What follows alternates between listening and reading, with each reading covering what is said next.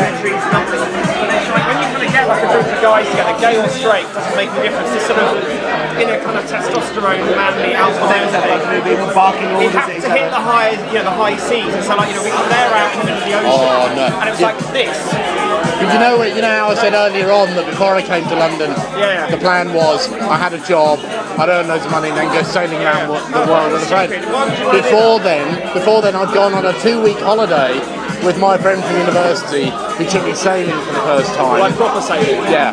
And for the first two days, the very thing that you just ex- described, that testosterone thing. It's like, man, he must go and hit It's like, rocks, yeah. I feel, re- literally, I feel at sea. But after, after two days, couldn't get enough of it. I was completely cut off. Ah, brilliant isolation. I mean, I, I literally sort of went. I mean, it was, it was quite bizarre because there, there was this, there was, it- there was about eight kind of gay men. Some of them were kind of quite like what? And then you, know, you had the other kind of like nut scratching rugby kind of type stuff. yeah, but, great. but it was like all of them, like saying they kind of got behind this wheel and they're like, yeah, bring it on. And I was like, fuck that. And I went downstairs, just got absolutely arsehole and red wine and went to sleep.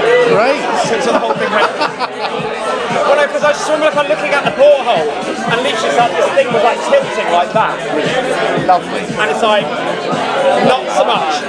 So no, I just, I just loved the isolation. Not being completely no I mean, cut off. I mean, it, it was amazing doing it around sort of because I mean we, we did it kind of off the North Shore and stuff up in Sydney, so like in the you know, so it's like a lot of kind of coats and stuff to do, and the whole thing of being moored was really nice. I mean, we did actually kind of nearly crash into some rocks at one point, which I was like, no, we'll be fine. There's a rock over there, and we're not stopping. It's not going to be fine. You know, it's like no.